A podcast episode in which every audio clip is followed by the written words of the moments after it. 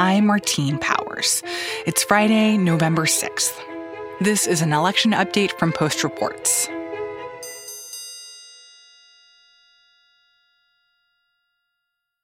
Can I just ask, what has the last 48 hours been like for you? A lot of waiting, a lot of looking at Steve Kornacki and John King, uh, refreshing websites, talking to the Biden campaign, texting with them, trying to figure out what their latest thinking is and how they're interpreting the numbers.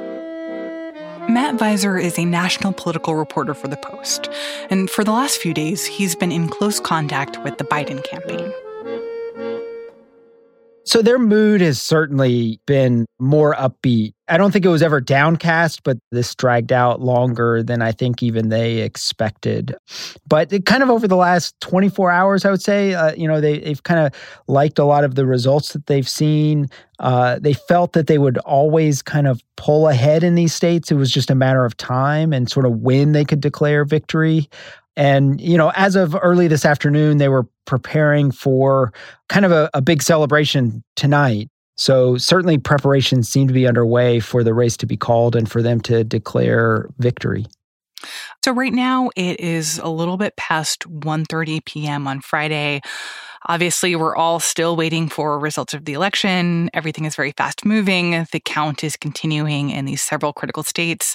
And it's likely that by the time people listen to this, that they will know a lot more than we do now. But what do the trends say so far of where we're headed? Overnight, we had Biden move into the lead in Georgia. We've had him expanding his lead in Pennsylvania throughout today. So, I mean, really, the expectation is that his lead in these states is only going to grow as more mail in ballots, which are disproportionately Biden voters, are, are counted. I mean, he needs one more state, basically. if it's Pennsylvania, that puts him over the top. There are other pathways for him still available, but we're in this sort of weird phase where the race has not yet been officially called. They certainly expect it will be officially called between now and, and when Joe Biden takes the stage tonight in Wilmington. But I think that regardless of what does or doesn't get called in the next day over the weekend, it's clear that there's going to continue to be a battle over this, or at least an attempt by the Trump campaign and by Trump himself to make this look like a victory that was not clearly won for Biden. So, how is his campaign kind of looking toward the steps after this potential victory speech to try to defend against attacks that some of the votes for Biden have been fraudulent. It's going to be interesting, sort of these next few days. And we should also point out we don't know at this moment whether there's been any communication at all between the Biden campaign and the Trump campaign. You know, there's not the kind of attempts to set up a concessionary phone call, which typically takes place at moments like this when the country has sort of settled on who the victor is of an election. That does not seem to be uh, the case this time around, and probably wasn't expected to be the case given President Trump. But I think over the next couple of days, you'll see the Biden campaign move more into a transitionary moment where they are transitioning and planning to accept and be sworn in and will begin to announce chief of staff and start trying to assemble who their key cabinet positions will be filled by. And I think they will be moving in that direction just as Trump and his allies are continuing to try to sow doubt in the election results. So you expect that that will happen even if there continues to be legal battles or if a recount is officially requested in a state like Georgia? Yeah, I mean, I think the Biden campaign feels like the numbers are enough for them, that their margins are outside of any sort of margin of error. That typically in these recounts, uh, maybe there's a couple hundred votes that change, but not the thousands that they anticipate they will be ahead by. So, uh, you know, there would have to be sort of something monumental to change their outlook on their current positioning. But I think there's key questions over whether Trump will engage in a transition process And there are things that he has control over. The GSA administrator, which is the General Services Administration, has to declare a winner for the transition process to technically begin and for the Biden campaign to be able to sort of enter into these different agencies in the federal government to begin that transition process in you know departments like the State Department or Health and Human Services Department and all these sort of areas where the Biden campaign wants to start transitioning and getting their officials meeting with Trump administration officials to begin that process. That could be an area of tension to keep an eye on sort of over the next week or so, and whether the Trump administration agrees to move forward on that process or not, and what legal avenues the Biden officials may have available to them to force that process to begin. So then what happens if that process does get a lot more complicated and that y- you have members of the Trump administration who say like we're not going to do a transition? Like w- what if there is no transition process? So, for the past couple of months, kind of under the radar, frankly, uh, there's been a process that's been underway where the Biden transition folks have been meeting with uh, lower level Trump administration sort of bureaucrats and starting this transition process. But for it to continue and for it to actually move forward into a more formal process, the results have to be ascertained, is sort of the technical term. Typically, that process uh, happens within hours of, of an election being called, and it's a fairly uncontroversial decision. The question in this case is how and whether the transition process will move forward to begin the whole process of just transitioning into a new administration. What else are some of the things that the Biden campaign will be cautious about as they look towards this possible transition? I think one thing that is on their minds is the Biden campaign and probably Democrats more broadly wanted this election to be a widespread and broad repudiation of President Trump. And one takeaway from this election is just how divided the country is and and how much support still exists for President Trump. You know, he's on course to get the second most votes in American history in an election, second behind only Joe Biden. Uh, you know, and so I think for Biden, one of his core messages in his campaign was about unity and bringing a divided country together but I think the results are proving just how difficult of a challenge that's going to be for him. particularly at a time when we don't know the balance of power in the Senate, where Republicans may very well have control over that chamber. And that's going to affect Biden's governing style and sort of how he might be able to change things. I, I think the challenges with governing and with the divisions in the country are still huge. And I think that's going to be Biden's major challenge as he sort of confronts these next two months or so in a transition phase.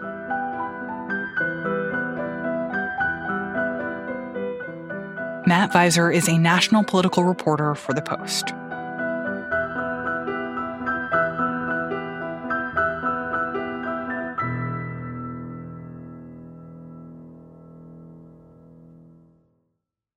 So, Ashley, describe what it's like inside the White House right now. It's very much whip sign, as you might expect.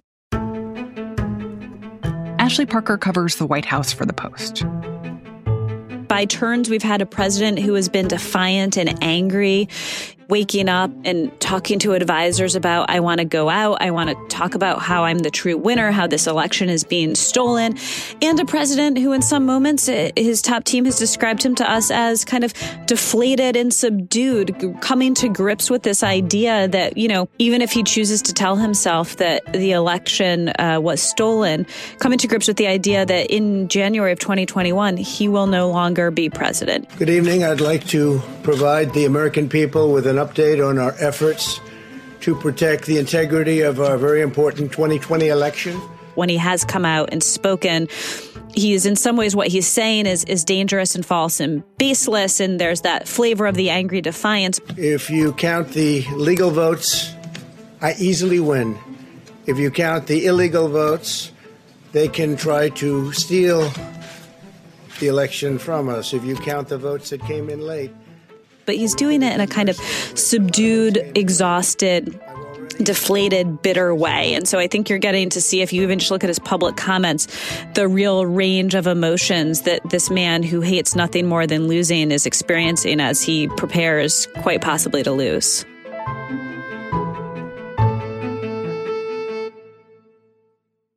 And I think that difference in what you're seeing inside the White House versus in these public statements from President Trump is very interesting because I think people were genuinely galled at the idea of President Trump coming out on Thursday saying, I have claimed these states as if that's a thing that a presidential candidate can just do is claim them. And it was so, so confident, so bullish, so sort of ignorant of reality. But eh, what you're saying is behind the scenes that there is more of that couching uh, his statements in a sense of, well, if I do lose, it's because of fraud, it's because of uh, misdeeds and wrongdoings, and that he, it sounds like, is starting to reckon with a reality in which he does not win.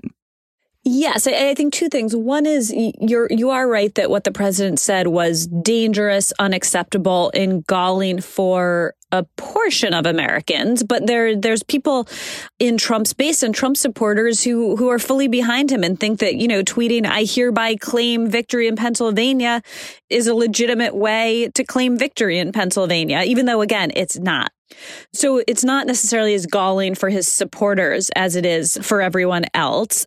But yes, there are moments where Trump is coming to grips or at least grappling with the idea that he might end up vacating the White House and that Joe Biden might be the next president of the United States. But it's important to note there to my understanding, the president very much is couching all versions of Joe Biden may be the next president. I may need to vacate uh, the White House in terms of this very false idea that it's because the election was stolen from him and that he's not the rightful loser. He's the rightful winner who still may have to leave because of this fraud. Uh, my understanding is that Trump has not really grappled with he lost because more people voted for Joe Biden, not just in the popular vote, but more people voted for Joe Biden in the states that matter in the electoral college, mm. and that he actually lost fair and square by the rules with which this democratic nation chooses our president. He he is so far couching any loss that it may be a reality, but in these conspiracy theory ideas that it, it's not quote unquote a real loss in his mind. I also want to talk briefly about Republican Party leadership and how President Trump and the White House feels about the response from from Republican Party leadership because we've seen uh, Donald Trump Jr. talk about how they need more allies in this fight for uh, reclaiming the vote counting and uh, basically give this sense that they feel like they're out here alone.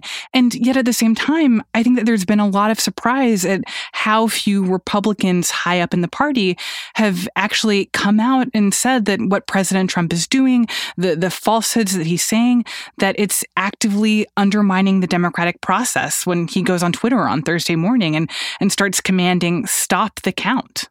And his aides kind of had to intervene and explain to him, well, you'd actually lose right now, right? Joe Biden is ahead in all of these states. So then he tweeted, stop the fraud, which is again misleading because as we've discussed, there is no fraud, but, but that at least. Hmm is a decent message for him. If he's willing to be dishonest, it's not a bad message that you don't want to count fraudulent votes. So you have had some Republicans kind of trying to split the difference. I think the best example of this was Vice President Mike Pence, who never contradicts Donald Trump, his boss, but he sent out a tweet Thursday night that said, I stand with President Trump, you know, only count legal votes. Well, let's be clear. Everyone only wants to count legal hmm. votes. That's what Joe Biden wants. That's what the Democrats want. That's actually how a democracy works. You count up all the legal votes and then you decide who's won and who's lost. So that that's not actually what Trump wants to do. He's he's saying that at some points, but if if the legal votes are counted and he loses, he's still going to claim fraud. So you did have Don Jr., his oldest son, uh, Eric Trump, another one of his sons, you know, basically coming out and saying pretty pretty pointedly and pretty starkly, look, if you're a 2024 Republican hopeful, so uh, you know, a Republican rising star who thinks they're going to run for president in 2024, you know, you need to be on our side in this fight. You need to be out here carrying torches with us and fighting the good fight. Hmm. And embedded in that is this idea which which I think is is true, has some merit is is even if Donald Trump loses, even if he's not the president, Donald Trump and, and, the Trump family and the Trump brand and Trumpism are going to have tremendous sway over the Republican Party hmm. for at the very least the next few years.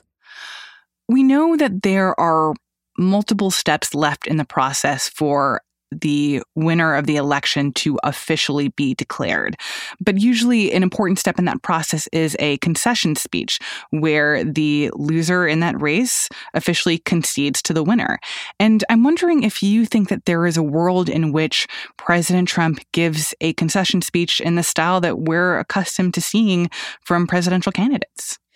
That's a great question. And, you know, obviously we don't know, but it feels like the answer is no. The idea of a gracious concession where you say, you know, you thank your supporters. You say, we put up a good fight, but we lost fair and square. And at the end of the day, you know, I want what my opponent wants. It's to what's best for the American people and, and to keep fighting the good fight. And, you know, uh, I'm going to invite them over to the White House in a couple days. Um, and I'm going to appear at their inauguration. And we are going to do all these sort of ceremonial things that, that have a deeply symbolic import for a peaceful transition of power that does not seem like what Donald Trump is going to do. I think his aides and advisors are hoping in a best case scenario they can get him to sort of admit that he will no longer be president and he needs to leave the White House. But I think trying to get him to do it uh, graciously and, you know, in what we think of as a sort of traditionally presidential way is a, is a bridge too far to expect right now.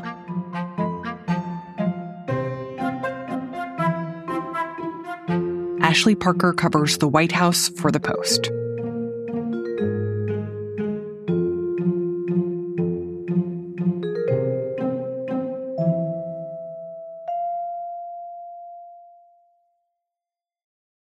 My name is Ishan Tharoor. I'm a foreign affairs columnist here at The Post and an author of today's Worldview, The Post's international affairs newsletter.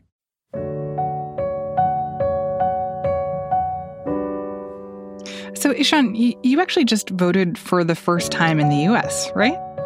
Yes, indeed. I, naturalized uh, this year after three decades living in this country, but I only became a citizen this year. And uh, I had the very exciting experience uh, on Friday going to an early voting center in DC and casting my first ballot in my first election ever.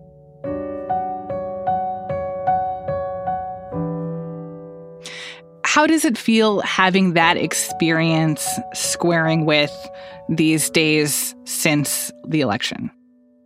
It feels like a long time ago, even though it wasn't that long ago my experience of voting was this one of really participating in this this very united civic act, this right of, a, of citizenship where you're going to cast a ballot. All the poll workers are there to help you. When I told the poll worker this is my first time to vote, she yelled out that this is a first time voter, and I got a, a really moving round of applause from Aww. everybody working in the room.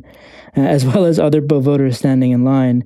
And so I, it was this moment where I felt so bound to the people around me, to the, the rights of citizenship in the United States, to the aspirations of living in a democracy and wanting it to be better, and wanting to also, you know, honor our capacity to make it better.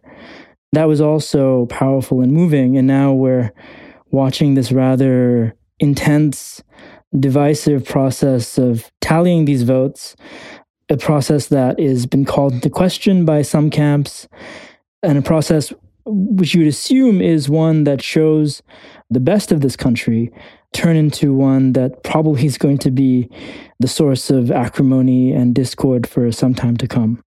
And in thinking about that acrimony that has already become clear in the process of counting ballots, you've been writing about how one of the big takeaways of this election is just about Trumpism and the fact that Trumpism seems to really be an enduring part of this country.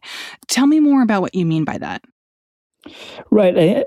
And the piece I wrote was not particularly profound. I just suggested that no matter the outcome of this election, uh, Trumpism is here with us now. Trumpism has captured the Republican Party. And, and when you say Trumpism, do you mean the, the support of Trump supporters for President Trump as a human being, or do you mean something larger than that?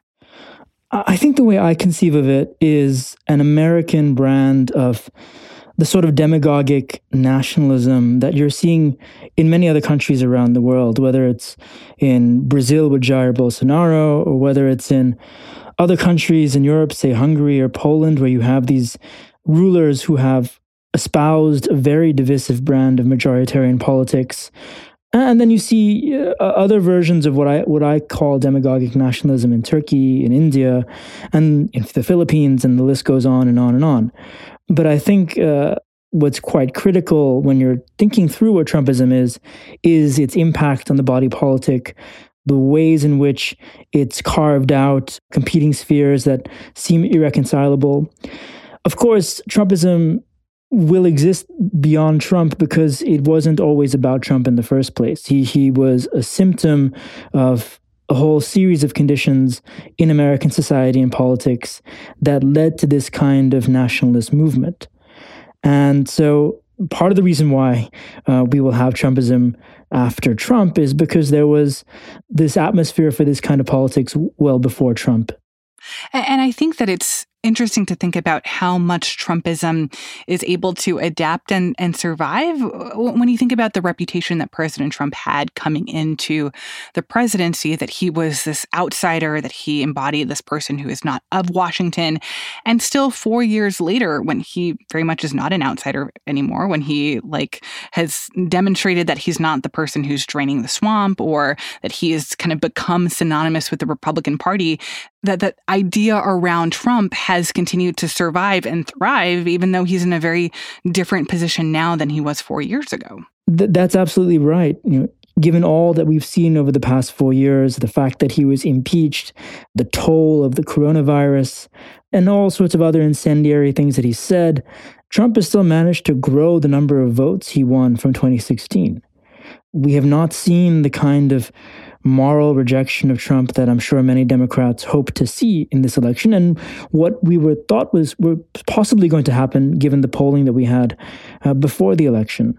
So what is very clear is that this country is, and this is such a truism at this point, is bitterly divided. And what makes Trumpism more intense and what makes the world that we live in so defined by Trumpism as we have experienced it is the fact also in this country that there are increasingly parallel spheres of information. And you don't really see uh, that many direct comparison versions of this in other parts of the world. Hmm. Parallel news networks and websites that feed them what they want to hear. I would suggest that it's not exactly a symmetrical thing for right and left. I think it's much more of an issue with, when you look at what exists on the right than what exists for liberals or others who consume news from mainstream websites and that that will remain after this election. That will be fueled by probably a great degree of outrage over having lost the election if Trump does lose. And we will be uh, in the midst of a, a pretty uh, long and grueling political cold civil war as people have been calling it. And i'm curious what the reaction has been abroad as we watch this, as you describe it, as a cold civil war unfolding in the US. What have been the responses from world leaders so far? Well, most world leaders are, are watching it cautiously, but you have had statements from, you know, leading European officials making the kinds of statements you hear from Western officials when they're they're watching a troubled democracy or a fledgling democracy in a poorer part of the world.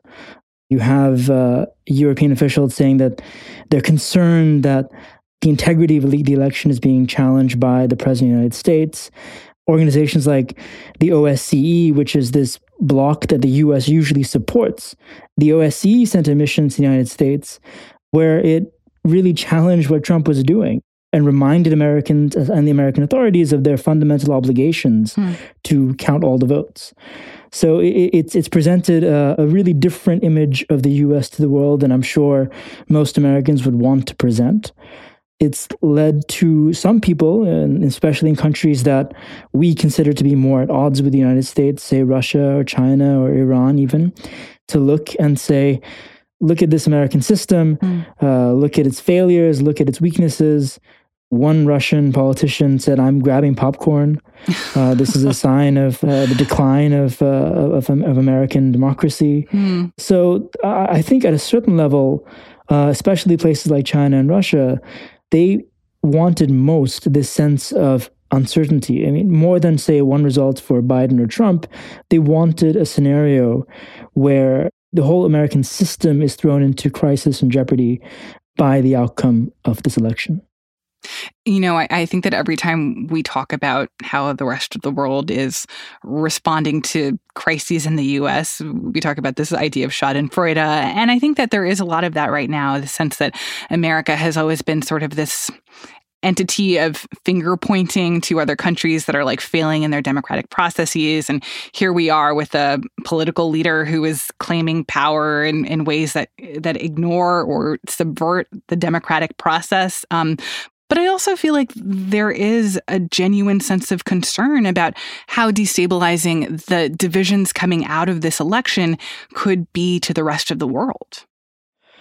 There is concern. I think in some parts of the world, there is a desire for stable, predictable American leadership.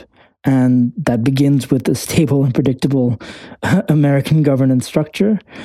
At the same time, I think eh, we are also in a situation where, whether it's politicians in Europe or Asia or Latin America, many are saying that, look, the world isn't what it once was in the 20th century. We don't need the American superpower for everything. We want to see the US as a proactive member of the international community, but they don't necessarily need the US to be its guarantor in the ways that it did before. So chaos in America doesn't necessarily have direct spillover effects elsewhere, but it certainly does buttress some of the the claims of some kinds of governments in various parts of the world. Whether it is as i said governments that are somewhat adversarial to the united states being able to say look your political system you keep on lecturing us about our politics but look at your politics.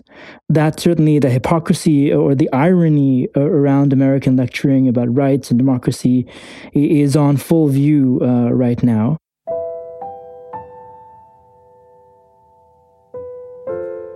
And then at the same time, in places like like Europe or particularly in Western Europe, people worrying that look, maybe this is just an extension of a broader malaise settling into Western democracies.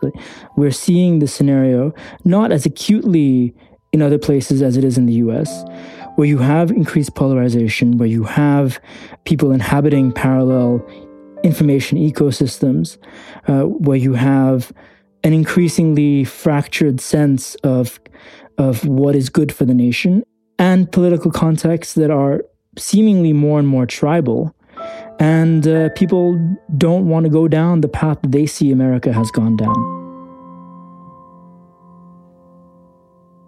Ishan Tharoor is a foreign affairs columnist at The Post and an author of the newsletter Today's Worldview.